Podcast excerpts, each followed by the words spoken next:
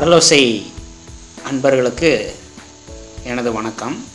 இந்த நேயர் நேரம் நிகழ்ச்சியில் உங்களிடையே உரையாட நான் ராஜசரவணன் வந்துள்ளேன் இங்கு மண்டபத்தில் அமைந்துள்ள மத்திய கடல் மீன் ஆராய்ச்சி நிலையத்தில் பத்தாண்டுகளுக்கு மேலாக விஞ்ஞானியாக பரிந்துரைந்து வருகிறேன்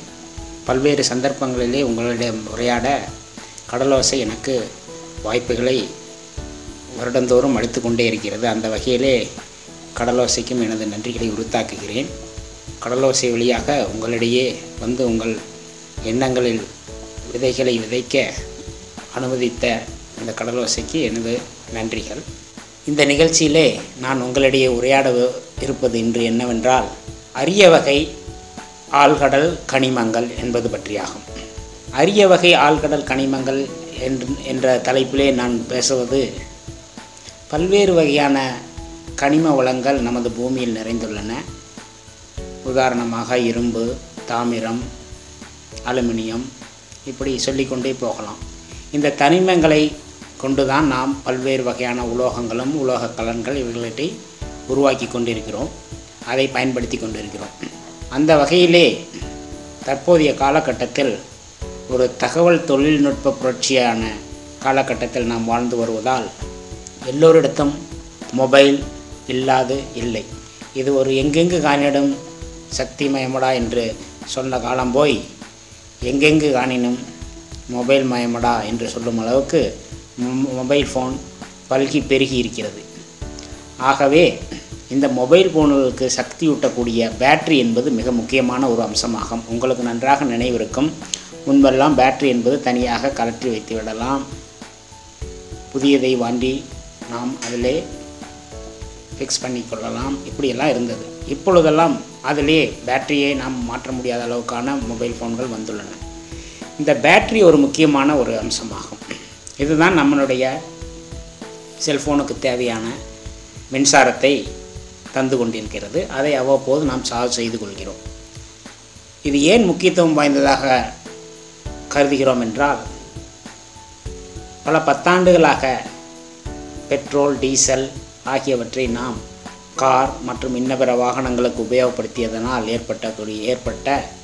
காற்று மாசினால் நாம் பல்வேறு வகைகளில் பாதிக்கப்பட்டுள்ளோம் ஆக அந்த காற்று மாசை தடுக்கும் பொருட்டு இப்பொழுது மின்சாரத்தில் இயங்கக்கூடிய இருசக்கர வாகனங்கள் கார்கள் ஆகியவை பெருமளவு அரசால் ஊக்குவிக்கப்பட்டு மக்களாலும் வாங்கப்பட்டு வருகிறது இவைகளும் கூட பேட்ரி என்ற ஒரு கருவி இல்லாதா இல்லாவிடின் இயங்காது இந்த பேட்டரியை நாம் சார்ஜ் செய்து கொள்ள வேண்டும் ஆக மொபைல் ஃபோனாகட்டும் இருசக்கர வாகனமாகட்டும் மின்சாரத்தால் இயங்கக்கூடிய காராகட்டும் எல்லாவற்றுக்கும் பேட்டரி என்பது ஒரு அவசியமான பொருளாகிறது அந்த பேட்டரியை உருவாக்க தேவையான மூலப்பொருள்களில் மிக முக்கியமானது கோபால்ட் என்று சொல்லக்கூடிய ஒரு அரிய வகை தனிமம் இந்த அரிய வகை தனிமமானது பல ஆண்டுகளாக ஆப்பிரிக்காவில் உள்ள காங்கோ என்ற நாட்டிலிருந்து தான் பெருமளவு இயற்கையாகவே கிடைக்கக்கூடிய இந்த கனிமம் எடுக்கப்பட்டு உலகெங்கும் உபயோகப்படுத்தப்பட்டு வந்தது ஆனால் பெருகி வரும் இந்த பேட்டரி உற்பத்தியினால் நமக்கு கிடைக்கும் கனிமங்கள் அளவு போதாமையால் வேறு எங்கெங்கெல்லாம் கனிம வளங்கள் உள்ளவோ அவற்றை எடுக்க ஆய்வுகள் நடத்தப்பட்டு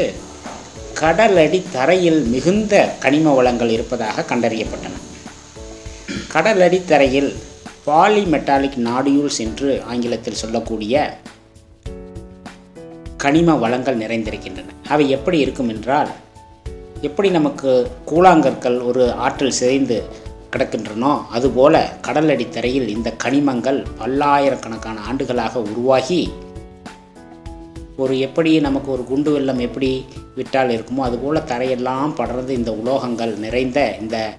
பாலி மெட்டாலிக் நாடியூல்ஸ் கிடப்பதாக கண்டறியப்பட்டது இந்த கனிமங்களில் பாலி மெட்டாலிக் நாடியூல்ஸில் நிக்கல் காப்பர் கோபால்ட் பிளாட்டினம் போன்ற மிக அரிய வகை தனிமங்கள் இருப்பதால் இந்த தனிமங்களை எடுத்து நாம் இன்றைய பேட்டரி உற்பத்திக்கு பயன்படுத்த மிக முக்கியமாக ஆராய்ச்சிகள் நடந்தன இவற்றையெல்லாம் ஒழுங்குபடுத்தும் விதமாக ஐநா சபையால் உருவாக்கப்பட்ட ஜமைக்கா என்ற நாட்டில் அமைந்துள்ள சர்வதேச கடலடி தரை ஆணையம் என்ற ஒரு நிர்வாக அமைப்பு கடலடி தரையில் இருக்கக்கூடிய தனிமங்களை எடுப்பதற்கான லைசன்ஸ்களை வழங்கும் நிறுவனமாக உள்ளது பல்வேறு நாடுகள் இதில் போட்டி போட்டுக்கொண்டு இந்த த கனிம வளங்களை ஆய்வதில் மு முதன்மையாக இருக்கின்றன அவற்றுள் இந்தியாவும் ஒன்று இந்தியா சீனா அமெரிக்கா இங்கிலாந்து பல்வேறு ஐரோப்பிய நாடுகள் இந்த கடலடி கனிம வளங்களை ஆராய்ந்து கொண்டிருக்கின்றன தற்சமயம் வணிக ரீதியாக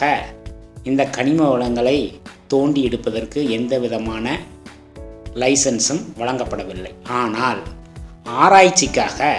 இந்தியா உட்பட பல்வேறு நாடுகள் இந்த லைசன்ஸை வாங்கி வைத்துள்ளன ஆரா ஆய்வுகளும் நடந்து கொண்டிருக்கின்றன இதற்கிடையே இன்னும் இரண்டு ஆண்டுகளில் இந்த கடலடித்தரை கனிம வளங்களை வணிக ரீதியாக எடுப்பதற்கான நிர்வாகங்களை முறைப்படுத்தும் வே வேலை மிக மும்முரமாக நடந்து கொண்டு வருகின்ற வருகின்றது இதை சர்வதேச கடலடித்தரை ஆணையம் செய்து வந்து கொண்டிருக்கிறது ஆனால் அதே வேளையிலே சர்வதேச அளவிலே கடல் ஆய்வாளர்கள் உயிரியல் வல்லுநர்கள் மற்றும் சூழலியல் ஆர்வலர்கள் எல்லாம் கடல் அடித்தரை உலோகங்களை இப்படி தோண்டி எடுப்பதால் ஏற்படக்கூடிய கடலில் ஏற்படக்கூடிய பாதிப்புகள் பற்றி நமக்கு முழுமையாக அறியாத காரணத்தால் என்ன விளைவுகள் ஏற்படும் என்று அஞ்சுகின்றனர் ஆக இது பற்றிய விவாதங்கள் உலகமெங்கும் அறிவியல் மேடைகளிலே ஒழித்து கொண்டிருக்கின்றன நாம் அன்றாடம் உபயோகப்படுத்தும் மொபைல் ஃபோனிலிருந்து இருசக்கர வாகனம் நான்கு சக்கர வாகனம் மின்சாரத்தால் இயங்கக்கூடிய நான்கு சக்கர வாகனம் எல்லாவும் கடலோடும் கூட தொடர்பு கொண்டிருக்கின்றன என்பது இந்த உரையின் மூலம் உங்களுக்கு புரிய வரும் இந்த உரையின் தொடர்ச்சியாக உங்களுக்கு மற்றொரு தகவலை அளிக்க நான் காத்து கொண்டிருக்கின்றேன் ஒரு சிறிய இடைவேளைக்கு பிறகு உங்களை சந்திக்கின்றேன்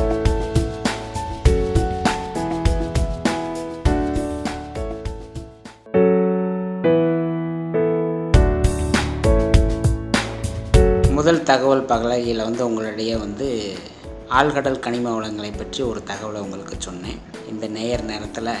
இன்னும் ஒரு தகவல் உங்களோட பகிர்ந்துக்க மிகுந்த ஆவலாக இருக்கேன் இப்போ கடல்புறத்தில் தான் நாம் எல்லாமே இப்போ குடியிருக்கிறோம் அதனால் மீன் நம்ம உணவில் மிகப்பெரிய பங்கு வகிக்கிறது புரதச்சத்து மிக்க இந்த மீனை வந்து நம்ம வந்து குழம்பாக பொறிச்சு பல்வேறு வகையாக ஒவ்வொரு மீனுக்கும் ஒவ்வொரு விதமான சமையல் பக்குவ முறைகள் வந்து உங்களுக்கு நல்லாவே தெரியும் அதில் சமைத்து நம்ம சாப்பிட்றோம் பல்வேறு வகையான ஊட்டச்சத்துக்கள் நமக்கு உணவில் கிடைக்கிது இப்போ நான் உங்கள்கிட்ட ஒரு கேள்வி கேட்குறேன் இந்த சாலை மீன் இருக்குது இல்லையா பேச்சாலங்கிறோம் மத்திங்கிறோம் இதெல்லாம் இது ஆங்கிலத்தில் வந்து சார்டைன் எஸ்ஏஆர்டிஏஎன்இன்னு e சொல்லுவாங்க இந்த சாலை மீன் வந்து நல்ல தண்ணியில் ஆற்று தண்ணியில் இருக்குதா இருக்குமா என்ன சொல்கிறீங்க இருக்காதுங்கிறீங்களா இருக்குங்கிறீங்களா செத்து போயிருங்கிறீங்களா இல்லை இல்லவே இல்லைங்கிறீங்களா உலகத்தில் சால மீன் வந்து கடலில் மட்டும்தான் இருக்குது ஆற்றுல இல்லை குளத்தில் இல்லை அப்படின்னு சொல்கிறீங்களா ஆனால் இருக்குது ஒரே ஒரு இன வெரைட்டியான சால மீன் சாடைன் வந்து நல்ல தண்ணியிலே இருக்குது அதுதான் உலகத்தில் இருக்கக்கூடிய ஒரே ஒரு சாலை மீன் இனம் அது எங்கே இருக்குதுன்னா ஃபிலிப்பைன்ஸில் இருக்கக்கூடிய தால் என்கிற ஒரு ஏரி அந்த ஏரியில் இந்த சாலை மீன் இருக்குது இப்போ நான் இதை சொல்லிட்டேன் நீங்கள் நேரம் கிடைக்கிறப்ப ஃபிலிப்பைன்ஸில் இருக்கக்கூடிய தால் லேக்கில் இருக்கக்கூடிய இந்த சாடைன் என்று சொல்லக்கூடிய இந்த சாலை மீன் வந்து நீங்கள் படித்து பாருங்கள் உலகத்தில் நல்ல தண்ணியில் இருக்கக்கூடிய ஒரே சாலை மீனினம் வந்து ஃபிலிப்பைன்ஸ் நாட்டில் தால் என்கிற ஏரியில் இருக்குது சரி இது இருக்குது அப்படின்னு நான் சொல்லிட்டேன் நீங்களும் ஆ அப்படியா அப்படின்னு பார்க்குறேன் இன்டர்நெட்டில் கூட நாங்கள் அடித்து பார்க்குறோம் அப்படிங்கிற மாதிரி யோசிச்சுட்ருப்பீங்க அது ஏன் வந்து உலகத்தில் ஒரே ஒரு சாலையினை மட்டும் வந்து நல்ல தண்ணியில் இருக்குது ஏன் அந்த ஏரியில் இருக்குது அப்படின்னு ஒரு துணை கேள்வி உங்களுக்கு எழுமா இல்லையா ஏன் அந்த இடத்துல இருக்குது நல்ல தண்ணியில் அப்படின்னு யோசிச்சிங்கன்னா அதுக்கும் ஒரு காரணம் இருக்குது இந்த தால் ஏரிங்கிறது ஒரு காலத்தில் கிட்டத்தட்ட ஒரு முந்நூறு நானூறு வருஷத்துக்கு முன்னாடி கடலோட கனெக்ஷன் இருந்தது இப்போ எப்படி நம்ம வந்து இந்த முத்துப்பேட்டை லகூனு பிள்ளை மடம் லகூன் அப்படின்னு சொல்லக்கூடியதெல்லாம் கடலோட ஒரு தொடர்பில் இருக்குது அதனால் கடலில் இருக்கிற மீன்கள் வந்து இந்த உள்ளுக்குள்ளே இருக்கக்கூடிய நீர்நிலைக்கும் வந்து சென்றுகிட்ருக்கும் இருக்கும் சில நீர் மீனினங்கள் உயிரினங்கள் வந்து கடல் தண்ணியில் மட்டும்தான் வரும் சில மீனினங்கள் கடல்வாழ் உயிரினங்கள் கொஞ்சம் நல்ல தண்ணி கலந்த இடத்துலையும் இருக்கும் இந்த பிலிப்பைன்ஸில் இருக்கக்கூடிய தான் லேக்கும் ஒரு காலத்தில் வந்து கடலோட தொடர்பில் இருந்தது தான் கடல் தண்ணி உள்ளே வந்துக்கிட்டு போயிட்டு இருந்த இடமா தான் இருந்தது அதனால் கடலில் இருக்கக்கூடிய பெருவாரியான உயிரினங்கள் வந்து இந்த தான் லேக்கில் இருந்துச்சு ஆனால் முந்நூறு வருடங்களுக்கு முன்னாடி ஒரு எரிமலை வெடிப்பால் அந்த தால் லேக் வந்து கடலோட இருந்த கனெக்ஷன் வந்து கட்டாகி அது ஒரு ஏரியா மாறிடுச்சு இப்படி ஏரியா மாறினதுனால அந்த தண்ணி ஆரம்பத்தில் உப்பு தன்மையாக இருந்தாலும் கொஞ்சம் கொஞ்சமாக கொஞ்சம் கொஞ்சமாக மழை பெஞ்சு மழை பெஞ்சு மழை பெஞ்சு அது முழுக்க ஒரு நல்ல தண்ணியாக ஆயிடுச்சு அப்போ என்ன ஆனது என்றால் நீங்கள் பார்த்தீங்கன்னா அந்த ஏரியில் கடலில் இருந்த உயிரினங்கள் எல்லாம் கொஞ்சம் கொஞ்சமாக இந்த நல்ல தண்ணியாக மாறினதுனால அதற்கு ஏற்ப தங்களுடைய வாழ்வியல் திறனை மாற்றிடுச்சு அப்படி மாற்றுறதுனால தான் அந்த ஏரியில் கடலில் இருக்கக்கூடிய மீனினங்களும் நல்ல தண்ணியில் வாழ்கிற ஒரு திறமையை அந்த ஏரியில் பெற்றிருந்தது இதில் உங்களுக்கு மிகவும் ஆச்சரியமான ஒரு விஷயம் என்னன்னு சொன்னதுன்னா சுறா மீன் கூட அந்த ஏரியில் ஒரு காலத்தில் இருந்தது பின்னாடி அதெல்லாம் மீன் பிடிப்பில் அது இல்லாமல் போயிடுச்சு ஆனால் இன்னமும் அதில் ஒரு முக்கியமான மீன் இருக்குது மலிபெட்டோ அப்படின்னு சொல்லுவாங்க அந்த மீன் அந்த மீன் என்ன மல்லிகுட்டு அப்படின்னா அது வேறு ஒன்றும் இல்லைங்க நம்ம இங்கே சொல்கிறோம் இல்லையா பாறை பாறையில் பல்வேறு பாறை இருக்குது தேங்காய் பாறை வெண்ணெய் பாறை அப்படின்னு இந்த வெண்ணெய் பாறை அப்படின்னு சொல்லக்கூடிய வகையை சேர்ந்தது தான் அந்த மலிபுட்டம் கராங்ஸ் இக்னோபிளிஸ்னு அறிவியல் பேர் சொல்லுவாங்க நம்ம இப்போ வந்து அது கடலில் தான் பிடிக்கிறோம் ஆனால் அந்த ஏரியில் நல்ல தண்ணியிலேயே இந்த பாறை மீன் வளருது பெருசாக ஆகுது அஞ்சு கிலோ பத்து கிலோ அந்த ஏரி மிகப்பெரிய ஏரி நீங்கள் அதை பற்றி படித்து பாருங்கள் அந்த தால் லேக் அப்படிங்கிறது வந்து ஃபிலிப்பைன்ஸில் மிகப்பெரிய ஏரி ஒரு முக்கியமான மீன்பிடிப்பு அப்படின்னா இந்த நல்லதண்ணி சாலைக்கும் இந்த மலிபிட்டோன்னு சொல்லக்கூடிய இந்த வெண்ணப்பாறை மீன் பிடிக்கிறது தான் காலப்போக்கில் என்ன பண்ணுனாங்கன்னா அந்த பாறை மீனை வந்து இனவிருத்தி பண்ணி நல்லதண்ணிலேயே அந்த பாறை மீனை வளர்த்துறதுக்கு குளத்தில் வளர்த்துறதுக்கான முறைகளையெல்லாம் அங்கே கண்டுபிடிச்சிட்டாங்க ஆக நமக்கு கடலில் கிடைக்கக்கூடிய மற்ற இடங்களில் இந்த பாறை மீன் வந்து அங்கே அந்த குளத்தில் அந்த தால் லேக்கில் ஏரியில் நல்ல தண்ணியிலையும் கிடைக்கிது அதை நல்ல தண்ணியிலேயே இனவிருத்தி பண்ணி உற்பத்தி பண்ணுறதை எப்படி அப்படிங்கிற ஒரு தொழில்நுட்பத்தையும் ஃபிலிப்பைன்ஸில் கண்டுபிடிச்சி வச்சுருக்குறாங்க என்ன உங்களுக்கு அந்த மீனை பார்க்கணும் அப்படின்னு ஆசையாக இருக்கா அந்த பாறை மீன் நல்ல தண்ணியில் வளர்ந்தால் எல்லா பக்கமும் நாமளும் அந்த மீனை வளர்த்தலான்னு உங்களுக்கு தோணுதா யாராவது முயற்சி பண்ணி பாருங்களேன் ஒரு சிறிய இடைவேளைக்கு பிறகு அடுத்த ஒரு தகவலில் உங்களை சந்திக்கிறேன் நன்றி வணக்கம்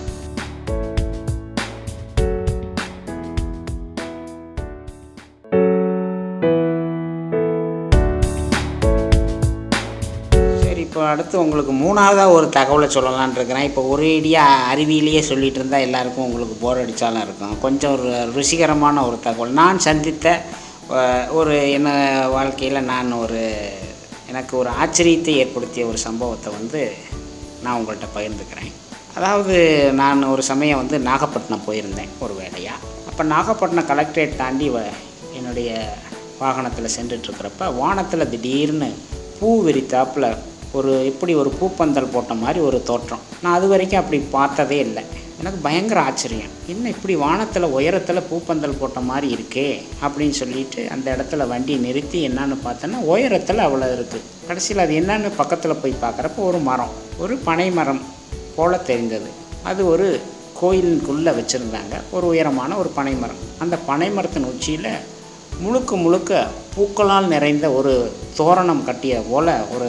தோற்றம் அது வரைக்கும் நான் அந்த மாதிரி ஒரு பனை மரத்தையும் பார்த்ததில்ல இந்த மாதிரி பூக்களையும் இவ்வளவு உயரத்தில் வானலாவிய உயரம்னு சொல்லுவாங்க மற்ற கிட்டத்தட்ட ஒரு எழுபது அடி எண்பது அடி உயரத்தில் அதற்கு மேலான உயரத்தில் இந்த பூக்கள் வந்து குடை உரித்தாப்பில் இருந்தது பார்த்துட்டு ரொம்ப ஆச்சரியப்பட்டேன் இது என்னவா இருக்கும் அப்படின்னு எனக்கு தெரியல ஆனால் ஆச்சரியமாக ஆனால் ஒரு நினைவோடு தான் நான் அதை ஊரில் இருந்து திரும்பி வந்துட்டேன் அப்புறம் அதை மறந்து போனேன் அப்புறம் ஒரு நாள் வீட்டுக்கு வந்து நான் இருந்த ஓய்வாக இருந்த சமயத்தில் ஒரு தொலைக்காட்சியில் ஒரு திரைப்படம் ஓடிக்கொண்டிருந்தது அந்த திரைப்படம் ஓடிக்கொண்டிருந்த சமயத்திலே அந்த திரைப்படத்தில் வரக்கூடிய ஒரு கதாநாயகனை அந்த கதாநாயகனுடைய பாட்டி இவன் சுற்றியே ஒன்று சுற்றி திரிந்து கொண்டே இருக்கிறான் ஒன்றும் எந்த வேலையும் செய்ய மாட்டேங்கிறான் அப்படின்னு பொருள்படும்படி அந்த பாட்டி திட்டுவாள் தன்னுடைய பேரனை என்ன திட்டுவான்னா கூந்தப்பனையாட்டம் வளர்ந்துருக்கிற ஒன்றுத்துக்கும் லாக்கி இல்லை அப்படின்ட்டு சொல்லுவாங்க எனக்கு சட்டென்று பொறி தட்டியது எதற்காக சொல்ல வேண்டும் கூந்தப்பனையாட்டம் வளர்ந்துருக்கிற எதற்குமே லாக்கி இல்லை அப்படின்னு சொல்லணும் அப்படிங்கிற எனக்கு அது சரியாக புரியலை அப்புறம் என்னுடைய ஒரு தெரிந்து கொள்ளும் ஆய்வை நான் தொடங்கினேன் என்ன கூந்தப்பனைனா என்ன ஏன் கூந்த பனையை வந்து ஒன்றுக்கும் லாக் இல்லாத ஒருத்தனை ஏன்னா நமக்கு தெரியும் பனை ஒரு கற்பகதரு பனையினுடைய அனைத்து பாகங்களும் உபயோகப்படுத்துகிறோம் அதனுடைய மரத்திலிருந்து அதனுடைய நொங்குலேருந்து பனங்கருப்பட்டி பனை ஓலை எல்லாமே ப எல்லா பாகங்களும் பயன் தரக்கூடிய அதனால தான் நம்ம தமிழகத்தின் அரசு அங்கீகரிக்கப்பட்ட ஒரு மரமாகவும் அது இருக்கிறது அப்படிப்பட்ட தமிழர் வாழ்வில் கலந்து கொள்ள பனை மரத்தை வந்து ஏன் ஒன்றுத்துக்கும் லாக்கில்லைன்னு சொல்கிறாங்க அப்போ அது எந்த பனை அப்படின்றது என்ற ஆர்வம் வந்து விரிவடைஞ்சு கொண்டே போன போனது இதில் முக்கியமாக என்ன சொல்லணும்னா இந்த படம் என்ன படம்னா பரதேசி என்று சொல்லக்கூடிய ஒரு படம் இந்த படத்துக்கு வந்து கதைவச நகர்த்தா வந்து நாகர்கோவிலை சேர்ந்த மிக பிரபலமான ஒரு எழுத்தாளர் நாஞ்சில் நாடன் அவர்கள் ஒரு இலக்கியவாதி நிறைய தமிழ் புத்தகங்கள் எழுதியிருக்கார் அப்போ அவர் எழுதிக்கூடிய இந்த வசனத்தில் இப்படி இருக்குதுன்னா அது உண்மையாக தான் இருக்கும் அப்போ அது எந்த வகையான மரம் அப்படின்னு என்று ஃபர்தராக நான் அதை பற்றி என்னுடைய முன்னெடுப்புகளை கொண்டு சென்றபோது நான் நாகப்பட்டினத்தில் மிக ஓங்கி வளர்ந்த உயர்ந்து குடை விரித்தாற்போல் பூத்திருந்த அந்த மரம்தான் கூந்தல் பனை கூந்தல் போன்று பூக்களை விரித்து இருந்த மரம்தான் கூந்தல் பனை ஏன் ஒன்றுத்துக்கும் உதவாதுன்னு சொல்கிறாங்க அப்படின்னு நான் அதை பார்த்தேன்னா அந்த கூந்தல் பனை ஒரு காலத்தில் அந்த கூந்தல் பனையின் ஓலைகளில் தான் சோடிகள் எழுதப்பட்டிருந்தது நல்ல மிகப்பெரிய சாதாரணமாக இருக்கக்கூடிய பனை மரங்களை காட்டிலும் மிகவும் உயரமாகவும் அதன் இலைகள் மிகவும் பெரியமாகவும் இருக்கும் இதுவும் ஒரு அரிய வகை மரம் கூந்தல் பனை இந்த கூந்தல் பனை அதிக இடங்களில் காண கிடைக்காது சமீபத்திலே மானாமதுரைக்கு அருகிலுள்ள மேலப்பசலை என்ற கிராமத்திலே ஒரு பூத்த மரத்தை நான் கண்டேன் அதிலிருந்து இந்த கூந்த பனை மேல் எனக்கு ஒரு தனியாத பாசம் இதை எப்படியாவது நாம் மீட்டுருவாக்கம் செய்ய வேண்டும் இதை இனவிருத்தி செய்ய வேண்டும் இதை எல்லா இடங்களிலும் இந்த கருத்தை கொண்டு செல்ல வேண்டும் அந்த இனத்தை பாதுகாக்க வேண்டும் அந்த வகையிலே கூந்தல் பணியை நீங்கள் எங்கு கண்டாலும் அதனை மிகவும் பாதுகாப்பாக வளர்க்க வேண்டும் அதை பாதுகாக்கும் விதமாக சில முன்னெடுப்புகளை எடுங்கள் ஏனென்றால் இந்த பூமியில் இருக்கக்கூடிய எல்லா உயிரினங்களையும் காப்பாற்றுவது நமது கடமையாகும் அந்த வகையிலேயே அருகி போன இந்த கூந்தப்பனையை நாம் மிகவும் போற்ற வேண்டும் எழுபது எண்பது ஆண்டுகள் வளர்ந்து ஒரே ஒரு முறை பூத்து மடிந்து போகக்கூடிய பனைமரமாகும் இது இது இடையிலே காய்க்காது வாழ்நாள் ஃபுல்லாம் எழுபது எண்பது ஆண்டுகள் வளர்ந்து ஒரே ஒரு முறை பூத்து காய்த்து மடிந்து போகக்கூடிய ஒரு பனைமரம் இதனால் தான் என்னவோ அந்த படத்தில் அந்த ஒப்பீடாக எதுக்கும் உபயோகப்படவில்லை என்று சொல்லியிருப்பார்களோ என்று எனக்கு என்ன தோணியது இப்படி இந்த என்ன அலைகளோடு நீங்கள் அமர்ந்திருக்கும் வேலையிலே ஒரு சிறிய இடைவெளிக்கு பின் அடுத்த ஒரு உரையுடன் உங்களை சந்திக்கிறேன் நன்றி வணக்கம்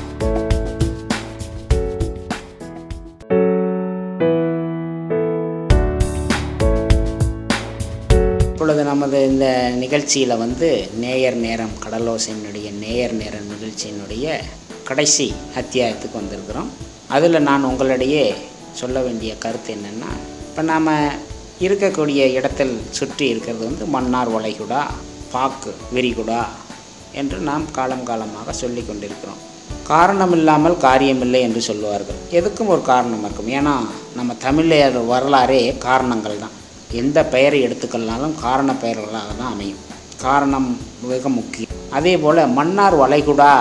என்று இருக்கிறது பாக்கு விரிகுடா என்று இருக்கிறது இவற்றிற்கான காரண காரியங்கள் என்ன ஏன் இப்படி இந்த பேர் வச்சிருக்கிறாங்க இதனுடைய காரணம் என்ன அப்படி பார்த்தோம்னால் மன்னார் என்ற இந்த வளைகுடாவின் பெயர் தலைமன்னார் என்ற ஊரின் பெயரிலிருந்து வந்ததாகும் அதே போல் பாக் விரிகுடா என்ற பெயர் பாக் என்ற பெயர் ஆங்கில ஏகாதிபத்தியத்தின் போது சென்னையில் இருந்த ஒரு கவர்னர் ஜெனரலின் பெயர்தான் ராபர்ட் பாக் அவருடைய பெயரின் நினைவாகத்தான் இந்த இடத்திற்கு ஆழம் குறைவான வடகடல் பகுதிக்கு ராபர்ட் பாக் நினைவாக பாக் பே என்று பெயர் வழங்கி வருகிறது ஆக பெயர் வழங்கி வருவதற்கும் ஒரு காரணங்கள் இருக்கின்றன என்பதை இந்த நிகழ்ச்சியிலே நீங்கள் அறிந்து கொள்ளலாம் இதுபோல ஊரும் பேரும் ஒவ்வொரு ஊருக்கும் ஒவ்வொரு இடத்திற்கும் ஒரு பெயர் இருக்கும் அதனுடைய வரலாறை கடலோசியில் நீங்கள் பகிர்ந்தால் எல்லோரும் கேட்டு தெரிந்து கொள்ள மிகவும் ஒரு வாய்ப்பாக அமையும் உதாரணமாக அரியாங்குண்டு ஏன் அந்த பெயர் தனுஷ்கோடி ஏன் அந்த பெயர் பலமுறை நான் தனுஷ்கோடி சென்று வந்திருக்கின்றேன் ஆனால் எப்பொழுதும் அதனுடைய பெயரை ஆராய்ந்ததில்லை சில வேளைகளில் நான் அதை பற்றி யோசிக்கும் பொழுது தனுஷ் கோடி தனுஷ் என்றால் வில் என்று சொல்லுவோம் கோடி என்றால் என்ன கோடி கோடி என்றால் என்ன கோடி என்றால் லட்சம் கோடி என்ற எண்ணிக்கையா நூறு கோடி என்ற அர்த்தத்தில் இருக்கிறதா அந்த கோடி என்ற எண்ணிக்கையின் அர்த்தத்தில் தனுஷ் கோடி என்பது வழங்குகிறதா என்றெல்லாம் என் நினைவுகள் செல்லும் ஆனால் நாம் தமிழிலே இந்த கோடி என்கிற வார்த்தையை பல்வேறாக உபயோகப்படுத்தி கொண்டு தான் இருக்கிறோம் கோடி என்பது இன்னொரு அர்த்தம் அந்த எல்லை முனை என்ற அர்த்தத்திலும் அதை உபயோக உபயோகப்படுத்துகிறோம் நாம் தமிழில் கடைக்கோடி தெருக்கோடி கோடி புண்ணியம் என்ற வகையில் எல்லையில்லா ஆறு எல்லை அந்த புண்ணியத்தின் எல்லை கிடைக்கட்டும் அப்படின்றால் என்ன அர்த்தம் அதிக எவ்வளவுக்கு எவ்வளவு உண்டோ அவ்வளவுக்கு அவ்வளவு தெருக்கோடி அந்த எல்லை தெருவினுடைய எல்லை கடைக்கோடி தென்கோடி வடகோடி தனுஷ்கோடி அந்த எல்லையை குறிக்கின்ற வகையிலே தான் அந்த கோடி என்ற வார்த்தை இங்கு அமைந்துள்ளது என்று நான் அறியும் பொழுது எனக்கு மிகவும் வியப்பாக இருந்தது நம் தாய்மொழியின் தொன்மையையும் அதன் அழகையும் அதன் அனுபவத்தையும் அதன் ஆழமான அர்த்தத்தையும் நாம் அனுபவிக்கும் பொழுது உண்மையிலேயே எந்த அளவுக்கு ஒரு மிகச்சிறப்பு வாய்ந்த ஒரு மொழியின் வாயிலாக நாம் வாழ்ந்து கொண்டிருக்கோம் என்பதில் நாம் எல்லோரும் பெருமைப்பட வேண்டும் என்று கூறி இந்த பெருமை மிகு தருணத்திலே கடலோசைக்கும் கடல்சார் வாழ்வு வாழ்ந்து கொண்டிருக்கும் இந்த பிராந்தியத்தைச் சேர்ந்த மக்களுக்கும் எனது நன்றிகளை உறுத்தாக்கி விடைபெறுகிறேன் நன்றி வணக்கம்